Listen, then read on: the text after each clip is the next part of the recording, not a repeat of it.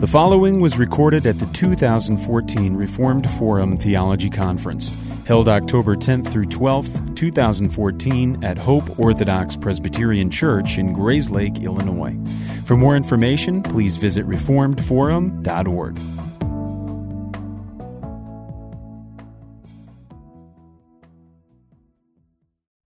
Well, I think for many of our long-term listeners, our speaker this evening is no introduction, but I will introduce him nonetheless. We're so delighted to have you with us, and we're delighted to be able to bring to you some of our favorite and most dear theologians. Dr. Scott Oliphint, we admire him so much and thank him so much for being with us. He serves as professor of apologetics and systematic theology at Westminster Theological Seminary in Philadelphia, Pennsylvania. I took many courses with him and was always edified by his courses and his seminar discussions and just the opportunities that he takes and the time that he puts in with the students, being able to lend an ear for those young students who want to pester him with questions about Van Til and the problems with Thomas Aquinas' Doctrine of God. Dr. Oliphint has written many books. Many of you, no doubt, will have copies of his books, Covenantal Apologetics, which I commend to you as an instant classic on Reformed apologetics. His book, God With Us, which discusses the doctrine of God from a Reformed perspective.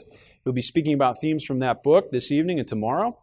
Reasons for Faith, which was very influential in my life. I remember reading that on many a flight to and from Philadelphia myself.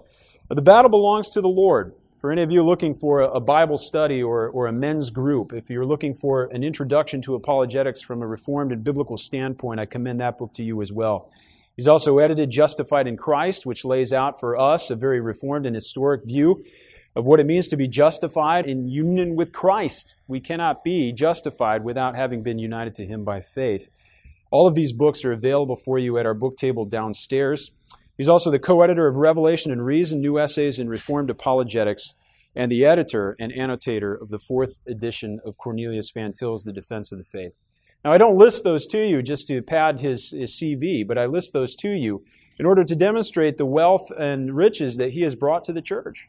And and just to give you a foretaste of the wealth and riches that he will bring to us this evening as he discusses what it means for the Son to be autotheos. What it means for Jesus Christ, even before He was Jesus Christ, a deep thought itself. What it means for the Son to be God in and of Himself, Father, Son, and Holy Spirit, His divinity underived.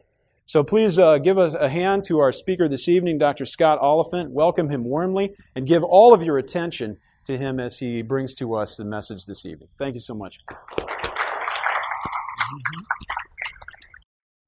Well, good for you. Reformed people clapping.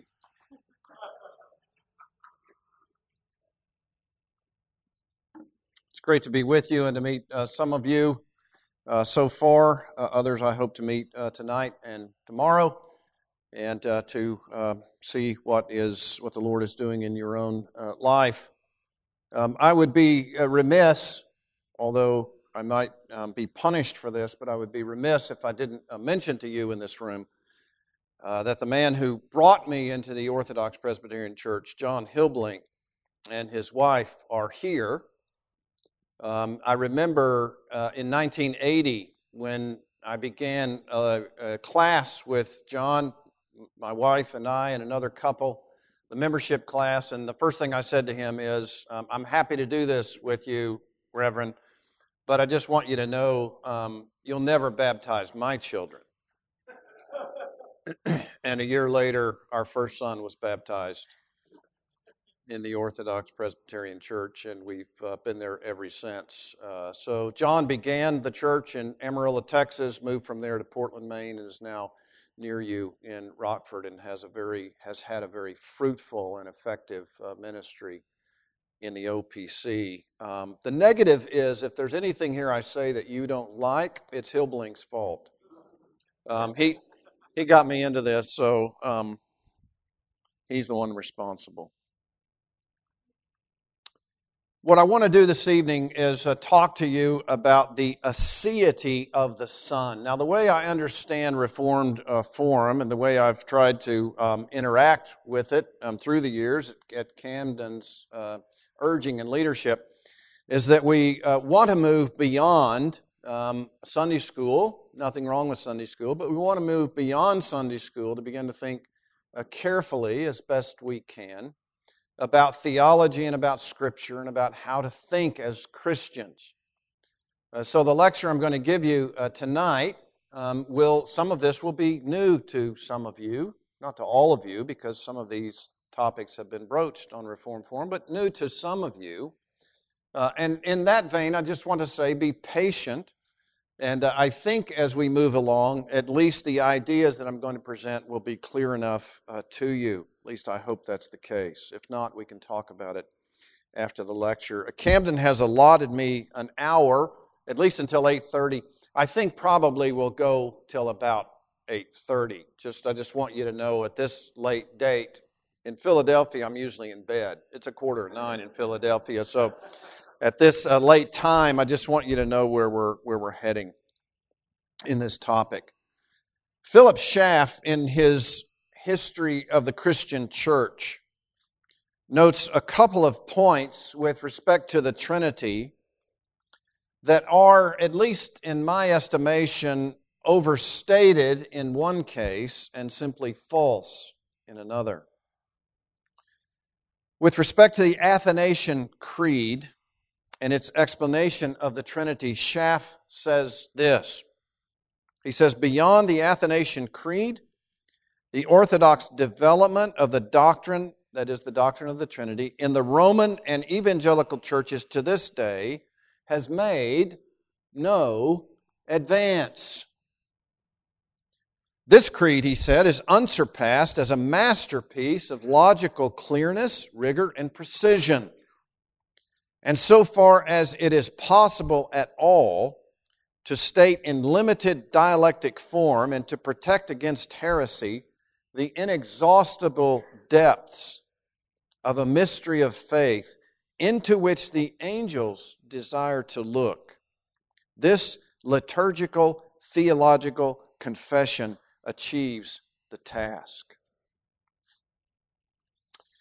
Now, I think the Athanasian Creed is correct in its entirety.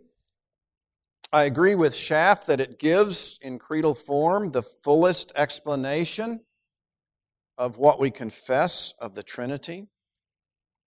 But I think Schaff overstates the case. There have been developments and advances in the doctrine of the Trinity, which have provided further clarity and precision as to how we ought to speak and think about the three in one. So I think in that case he overstates. But he also misstates Calvin's disposition with respect to the Athanasian and Nicene creeds. Specifically, with regard to Calvin's view of the Trinity, which is where I want us to focus tonight, Calvin's view of the Trinity and of those creeds, the Athanasian and Nicene Creed, Schaff says that Calvin refused to sign the Athanasian Creed, he says, because of, quote, its damnable clauses, unquote, and that Calvin depreciates the Nicene Creed. But Calvin's refusal to sign the Athanasian Creed at one particular moment in history was not because of those clauses. Calvin says explicitly that it was because on that occasion when he was asked to sign, he was concerned not to show allegiance to anything at that particular point, but Scripture. Calvin never intended to depreciate the Nicene Creed, only to provide clarification to its affirmations. So it was not the case that Calvin had serious problems with the history of the development of Trinitarian doctrine. He did, however, want to ensure that our speaking and our thinking about the Trinity was as biblically and theologically accurate as it could be in these matters. And this is where the discussion of Trinitarian theology, especially as it relates to the person of the Son, is advanced by Calvin. So against what Schaff affirms and asserts, I want to argue that Calvin has made a significant advance in our understanding of the doctrine of the Trinity that we would do well to listen carefully to. In his recent book entitled The Eternal Generation of the Son, Kevin Giles offers his analysis of the sometimes confusing evangelical debate on the Trinity. Specifically, Giles notes that the doctrine of eternal generation is supported by men such as Roger Beckwith, Andreas Kostenberger, Donald MacLeod, Robert Lethem, Fred Sanders, and others. But he also lists among the detractors of eternal generation, those who would not want to affirm it, Wayne Grudem, Bruce Ware, John Feinberg, Millard Erickson, Robert Raymond, Paul Helm, William Lane Craig, and he says to some extent John Frame. More interesting to me, though, Giles says the reason why many reject the doctrine of eternal generation of the Son is due primarily, he says, to A. Hodge, Charles Hodge, and B.B. Warfield. Now, this analysis, specifically, that the Princetonians he mentions rejected the doctrine of the eternal generation of the Son, fails, in my estimation, to see the significant advance that the Princetonians made in Trinitarian theology. Obviously, this could be a much longer discussion. But, for example, in his discussion of the eternal generation of the Son, here's what Charles Hodge says. Here's how he sums up his concern about that doctrine. I want you to listen carefully. Hodge says this in sum with respect to the eternal generation of the Son. He says, all that is contended for is that we are not shut up to the admission that derivation of essence is essential to sonship. All right? That's where we're wanting to focus our attention this evening, so I want to repeat this. All that is contended for, Hodge says, is that we are not shut up to the admission that derivation of essence, that's the key, derivation of essence is essential to sonship. This concern of Hodge, this is Charles Hodge, comes directly from Calvin. And Hodge's concern, I would suggest, is a significant advance in Trinitarian theology. Even though it remained the minority view in Reformed thought in the 17th century, it seems to me Calvin's view is the best way, biblically and theologically, to think about and discuss the status of the Son in relation to the Father. That's where I want us to focus. At this point, before getting to Calvin's advance, I'd like to summarize the majority view that was the majority view of the Reformed even into the 17th century and thereafter with respect to the relation of the Father and the Son. That view, the majority view, was set forth most explicitly by Thomas Aquinas, though it has earlier precedents in the Church Fathers as well. Now, one of the things you'll recognize about this address that I'm giving you tonight and the one tomorrow is that my goal is to tear away the tares of Thomism from Reformed thinking. And we're not there yet. We're not there yet. And you would be surprised how many Calvinist Reformed thinkers are still enamored with, committed to, a Thomistic way of thinking. Thomas did much that was good. There's much in Thomas that needs to be rejected, and we haven't weeded it out yet. So this is an attempt to argue that we have to weed it out in our thinking about the Trinity. Thomas argues explicitly that the essence of the Son is, by definition, a communicated essence. Communicatio essentiae. Communication of essence from Father to Son. Thomas says this. I just pulled one quote almost randomly. There are so many others that could have been lined up along with this one. But Thomas says this. This is from ST 1A, question 41, answer 3. He says, "In this way, then, we say that the Son is begotten of the essence of the Father, inasmuch as the essence of the Father," here's the point, "communicated by generation, subsists in the Son." Communicated by generation. The essence of the Father is communicated from the Father to the Son.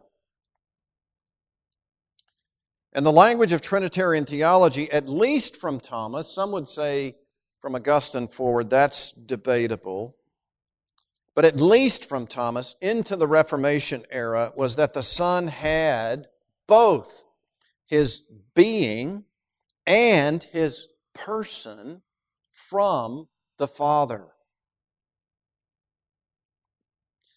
This former point, that the Son has his being, his essence from the Father, that's the point that Calvin sought to reject. Now, let me be clear here. The majority view of the Reformed, even as it is beholden to Thomistic language, has been deemed orthodox. We're not here in the midst of heresy versus orthodoxy. We're in the midst of the clarification of language and thinking with respect to the relationship of the Father and the Son. So the majority view, which is Thomistic, and the minority view, which is Calvin's view, both of those are orthodox. The debate is not whether the Son is affirmed as self-existent. Both views affirm that. Instead, as Brannon Ellis in his masterful work on this explains, the debate is whether the Son's self-existence, all right, I realize it's late, but here's where you've got to perk up a little bit. The debate is whether the Son's self-existence can be expressed only adjectivally, or is it proper to speak of the Son's self-existence adverbially as well? That's one way to think about it. Or, in other words, can we say only that the Son is the self-existent God, which everyone affirms, or can we also affirm that the Son is God self-existently, adverbially, as Calvin and some of his followers would affirm? In B.B. Warfield's seminal summary of Calvin's Doctrine of the Trinity, an article I would commend to your reading, he focuses on Calvin's clarification of the phrase in the Nicene Creed, God of God, light of light, very God of very God. That last clause is where Calvin begins his work. Very God of very God. In the midst of controversy over the doctrine of the Trinity, Calvin is seeking to clarify exactly how theos ek theou, God of God, exactly how that is meant to apply to the Son as the second person of the Trinity. What do we mean, in other words, when we say God of God in the Nicene Creed? Now, some of you will know that a problem had arisen in the late 1530s because of a theologian by the name of Pierre Caroli. Caroli had accused Calvin of being at some points Arian, at other points Sabellian. So at some points he minimizes the status of the Son, as Arius would have done, thinking him to be perhaps only a creature, even if a godlike creature. And at other points, he's thinking the Son is simply a mask for who God is. Seems to be that way, but isn't that way. Modalism is Sabellianism. And Caroli accused Calvin of both, arguing that Calvin depreciates the personhood of the Son. Calvin defended himself against this charge in 1537, was vindicated, and Caroli was banished.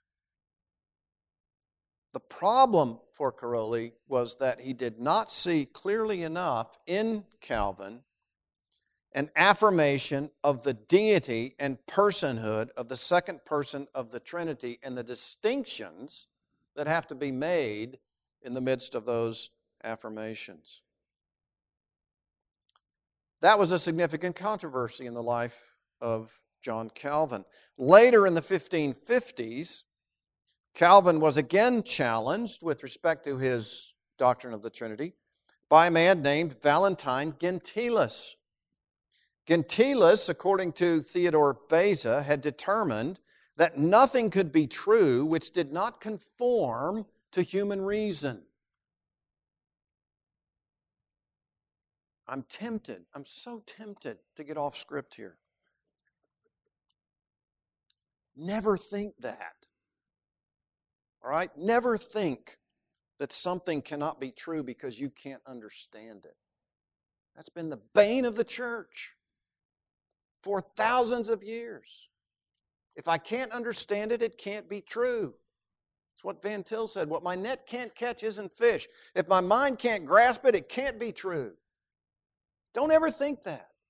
You lose the character of God when you think that. Okay, back to the script.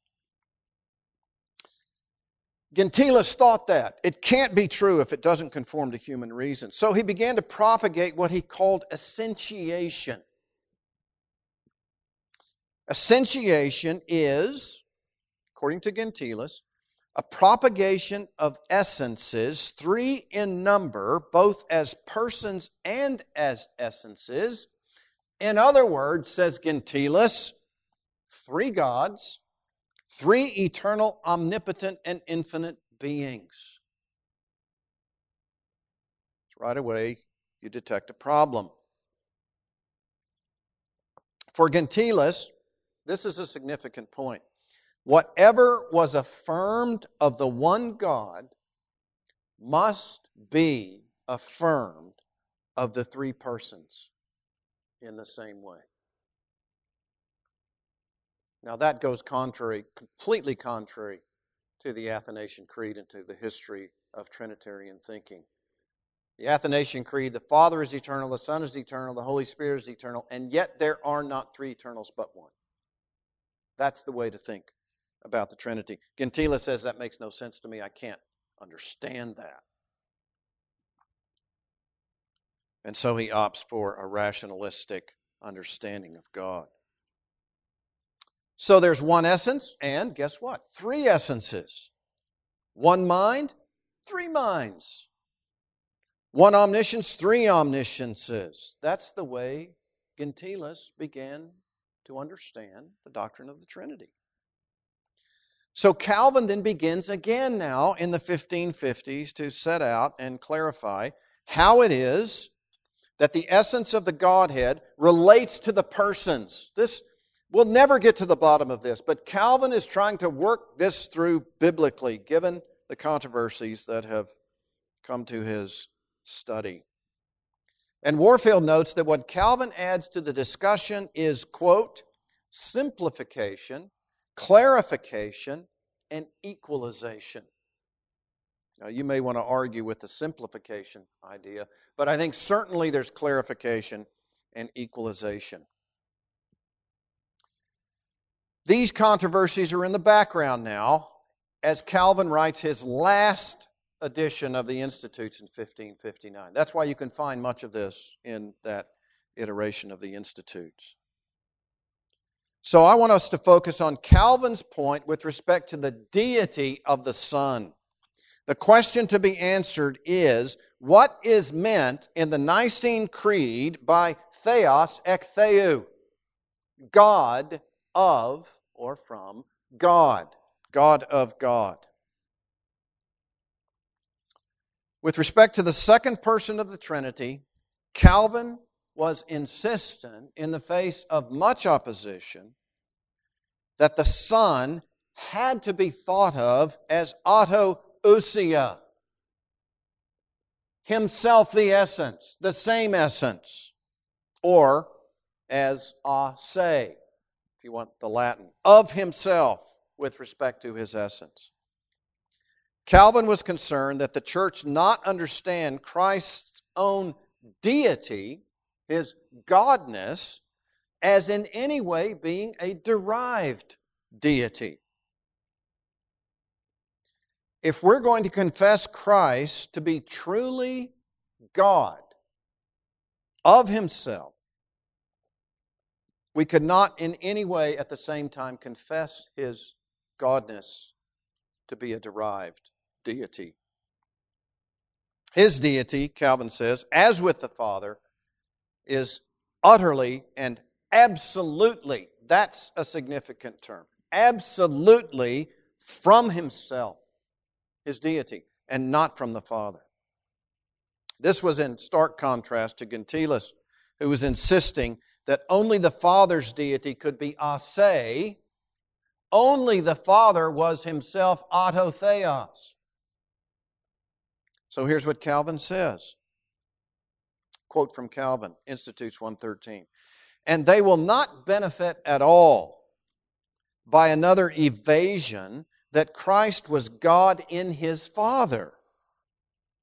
For even though we admit that in respect to order," listen, here's the clarification, the qualification, "even though we admit that in respect to order and degree, taxis in the Trinity, the beginning of divinity is in the Father, yet we say that it is a detestable invention, that essence is proper to the Father alone, as if he were the deifier of the Son.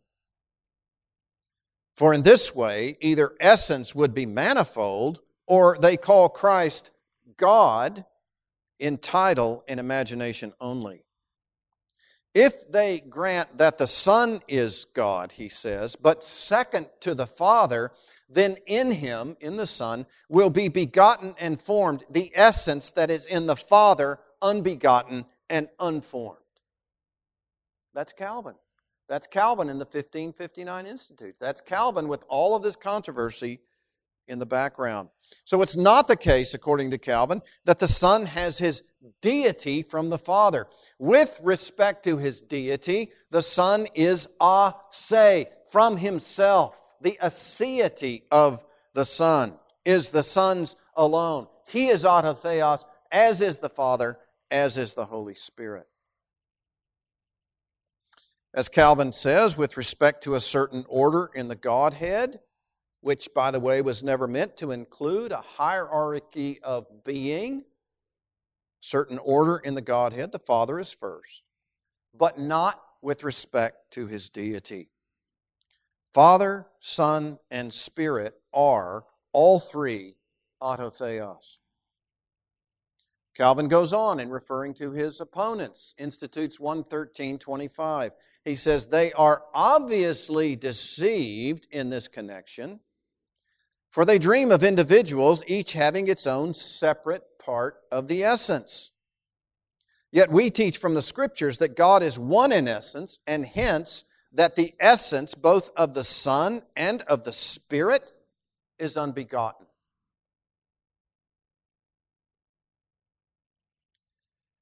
In a Thomistic construal of the Trinity, which made its way into Reformed theology and became the majority opinion, the unity that we confess of God, notice this, is dependent upon, because it is relativized by, the differentiation of essence in the persons in the Godhead. And this makes the essential unity of God dependent on the Father's communication of his essence to the Son and to the Spirit. Calvin, in all of his brilliance and insight, which to me moves him light years beyond any of his peers and any of those who came previously, Calvin moves from the Thomistic articulation of a communicated essence to a formulation that would relativize the persons only and not the essence. So for Calvin, the one essence of God is one in that it is in no way to be distinguished among the three. This is what led some to the accusation that Calvin was Sabellian in his articulation of the Trinity. For surely, they would say, if the Son is identical, essentially identical to the Father, the best that we can conclude is that his sonship is nothing more than a mode of the Father's being.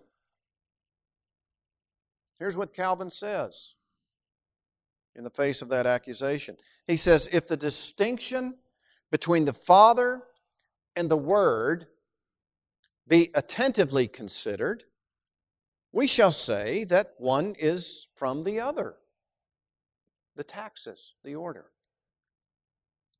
If, however, he continues, the essential quality of the Word be considered, the essence of the Word be considered, insofar as he is one God with the Father, whatever can be said concerning God may also be applied to him, the second person in the glorious Trinity.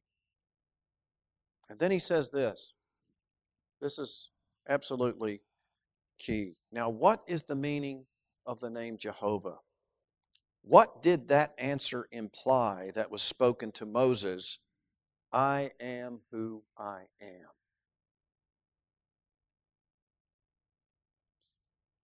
Charles Hodge refers to this quotation in a letter from Calvin and then says, Hodge says, this argument is conclusive.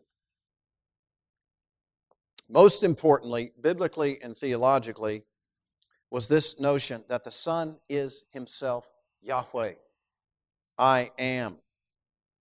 Surely, Calvin said, if Christ claims for himself the identity of Yahweh, if the New Testament moves seamlessly from Old Testament ascriptions of Yahweh to assigning those ascriptions to Christ, the Son of God in the flesh, then there can be no way that I am who I am can have his essential deity derived from someone else. This truth and its implications were most significant in Calvin's theology and in his doctrine of the Trinity. Calvin goes on, if we had time, we could look at it to show how Scripture applies the name Yahweh to Christ.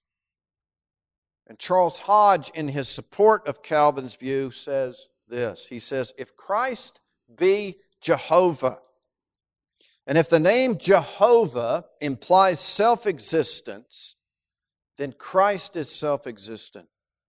In other words, self-existence and necessary existence, as well as omnipotence and all other divine attributes, belong to the divine essence common to all the persons of the Trinity. And therefore, it is the triune God who is self-existent and not one person in distinction from another. That is, Hodge says, self-existence is not to be predicated of the divine essence only, nor of the Father only, but of the Trinity, or of the Godhead as subsisting in three persons. And therefore, Hodge concludes, as Calvin says, when the word God is used indefinitely, it means the triune God and not the Father in distinction from the Son and Spirit.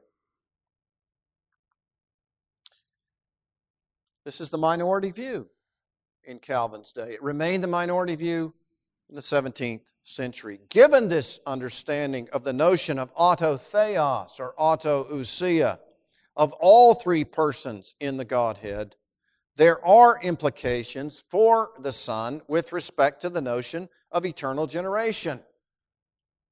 What does it mean, in other words, that the Son is spoken of in Scripture as the only begotten of the Father? Can Christ be both autotheos and at the same time, theos ek theou? Calvin's answer to this was yes, with one clarification.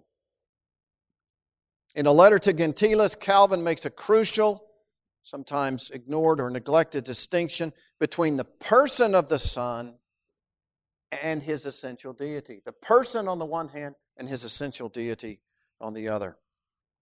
In speaking of the Nicene Creed, Calvin says, the design of the fathers was none other than to maintain the origin which the Son draws from the Father in respect of person, without in any way opposing the sameness of the essence and deity in the two.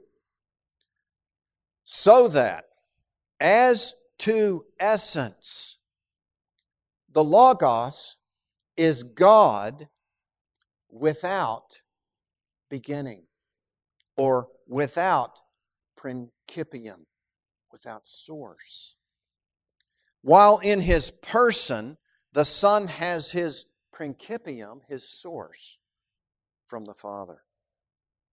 In other words, the eternal generation of the Son is with respect to His person, not to His essence or His being.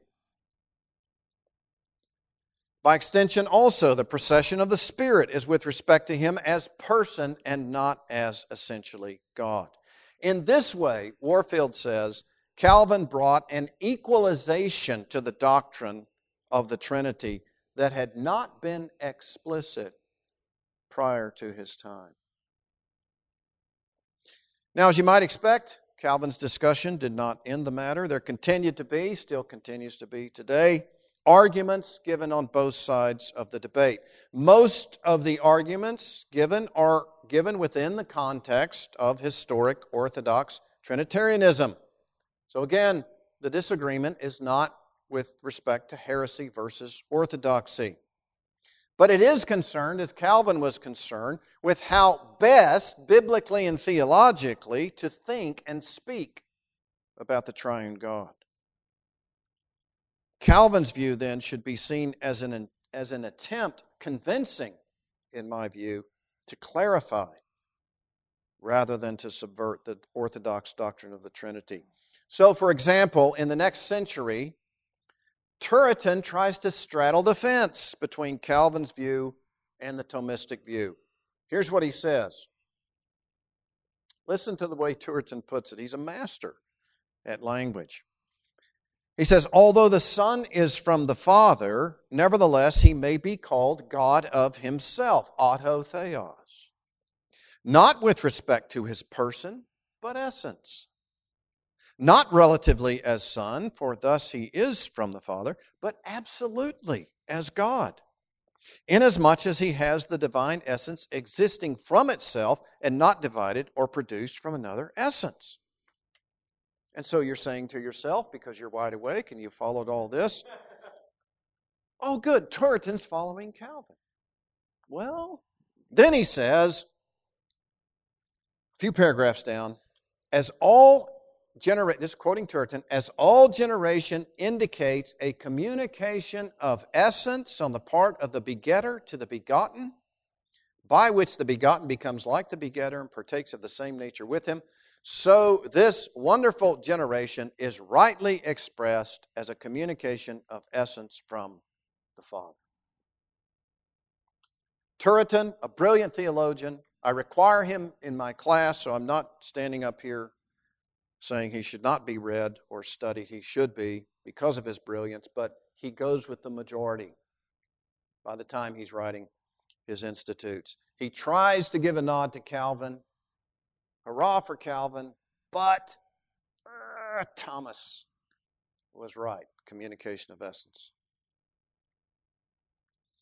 So Turretin sticks with the majority view among the 17th century Reform. So he's in good company with the likes of Fuchsius, Sankey, and De Moor, but others, such as Tralcacius Jr., Keckerman, and Macovius, opt for Calvin's view. Let me give you one example. Bartholomew Keckerman was not convinced by the traditional Trinitarian language of communicative essence.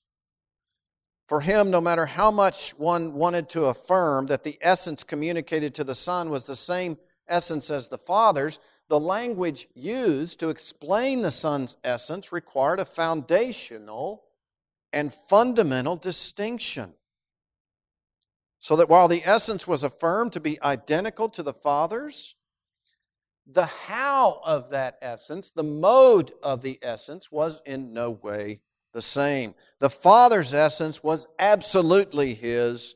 The Son's essence was of the Father.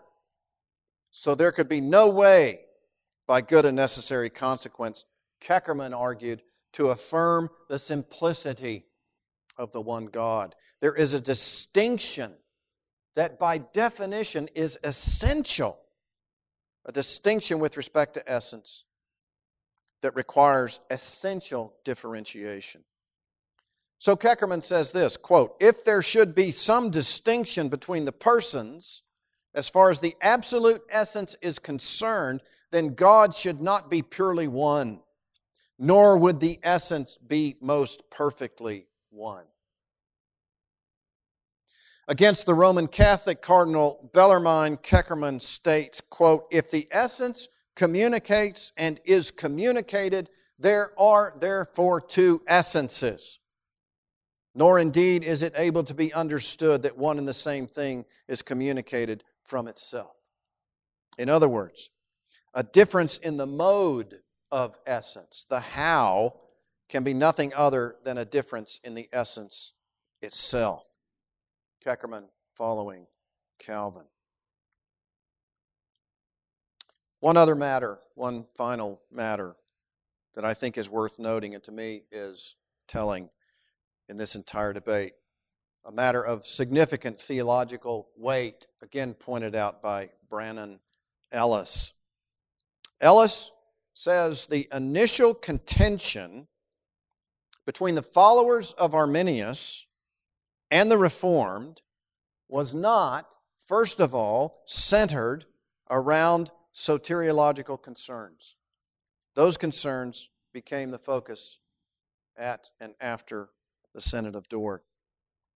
The initial public controversy, however, between the Arminians and the Reformed had its focus, listen, in the nature of the Son's aseity. The Arminian view of the Trinity remained orthodox. We have to remember that. But Arminius' own view was insistent against the Son's aseity, absolute aseity, so insistent that his followers, the Remonstrants, moved to the edges of Socinianism.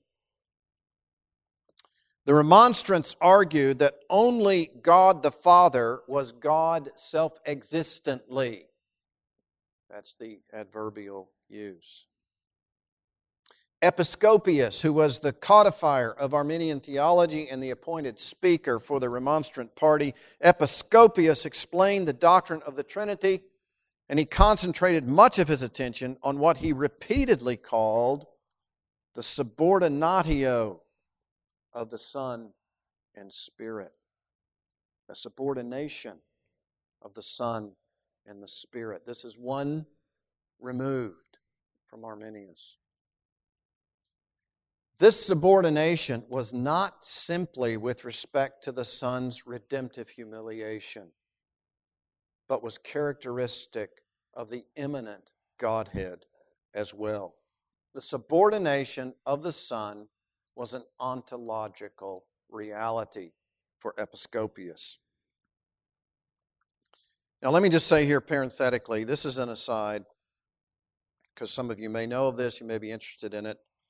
This view of ontological subordination has gained ascendancy again in the current, though primarily Baptistic, controversy concerning gender equality and complementarity. Many now want to hold a complementarian view on the basis of an ontological subordination of the Son to the Father, so that the Son's role as Son ontologically is to be obedient to the Father. This, I think, confuses the ontology and the economy of the Trinity, including the Pactum Salutis. And so it has extensive ramifications for theology. The arguments given want to remain distant from Arminian theology, but if consistent, must move in that direction. That's just a parenthesis.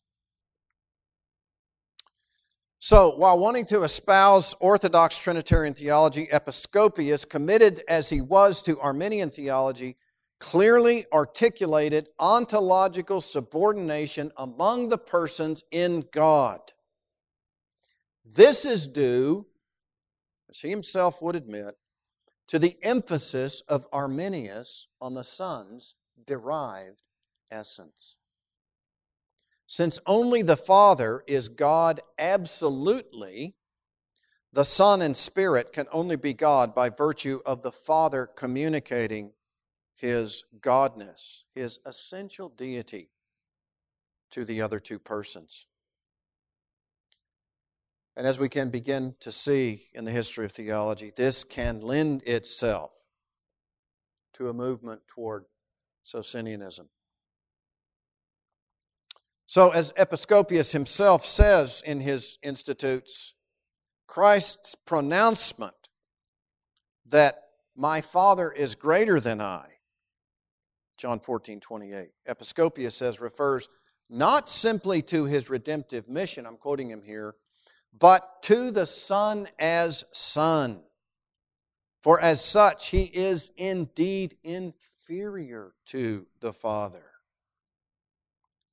Continuing now, Episcopius, indeed, anyone who possesses deity of himself is greater than one who has it communicated to him from another. What began to happen in the Arminian controversy is that the communication of essence that began with Thomas Aquinas and moved through the Reformation reached its consistent climax in Arminian theology, in which there's an affirmation of the inferiority of the Son and the Spirit, the subordination of the Son and the Spirit to the Father by virtue of that communicated essence. That's where it leads. So what's the conclusion?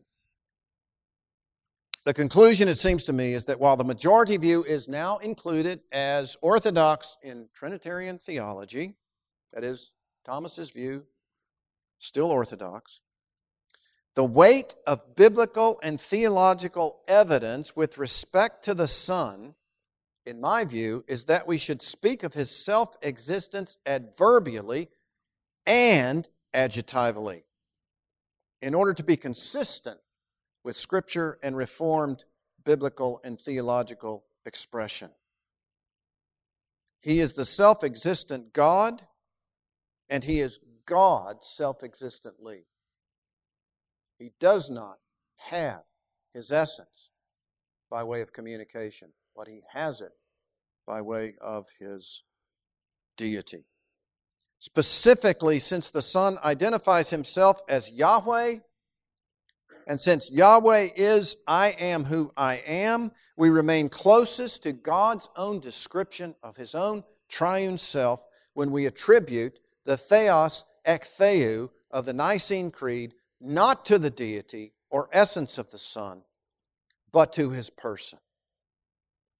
Calvin's clarification was this: we affirm that the Son is theos ek theou, God from God, only with respect to His person.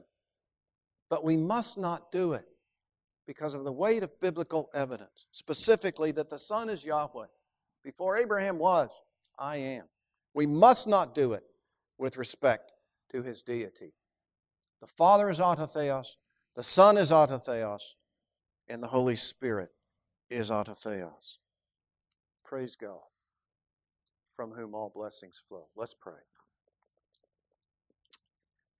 Our God, we pray that You would help us in our own thinking, to think Your thoughts after You, to read Your Word, and those who have followed Your Word, so that we might think properly and biblically about your character. We confess that we will never plumb the depths of your incomprehensible nature. But we also confess that you have given us a true revelation, and we long to follow it in our thinking, in our speaking, and in our worship. Help us to do that for Christ's sake. Amen.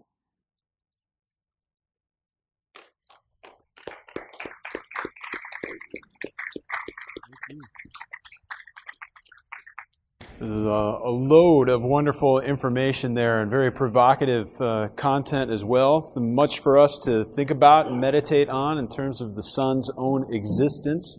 Of course, we want to consider what it means for us to be sons of God, and that must begin with the eternal Son of God himself, whose image we are being conformed to by the Holy Spirit. So at this point in time, we will dismiss down to the fellowship hall. We have a dessert reception available. There's coffee and food and snacks, and most importantly, opportunity for Reformed theological conversation. So you'll have opportunity to ask Dr. Oliphint your questions if you have, but also plenty other Reformed Forum people are here. And also all you participants are wonderful and welcome, and we look forward to speaking with you as well. So let's head on downstairs for our evening session. We look to begin things, I believe, at 8:30 a.m. tomorrow. If I don't see any shaking of the heads, I believe that's correct, not having the program in front of me. But thanks so much for this wonderful evening, and let's continue our discussion downstairs. You're dismissed.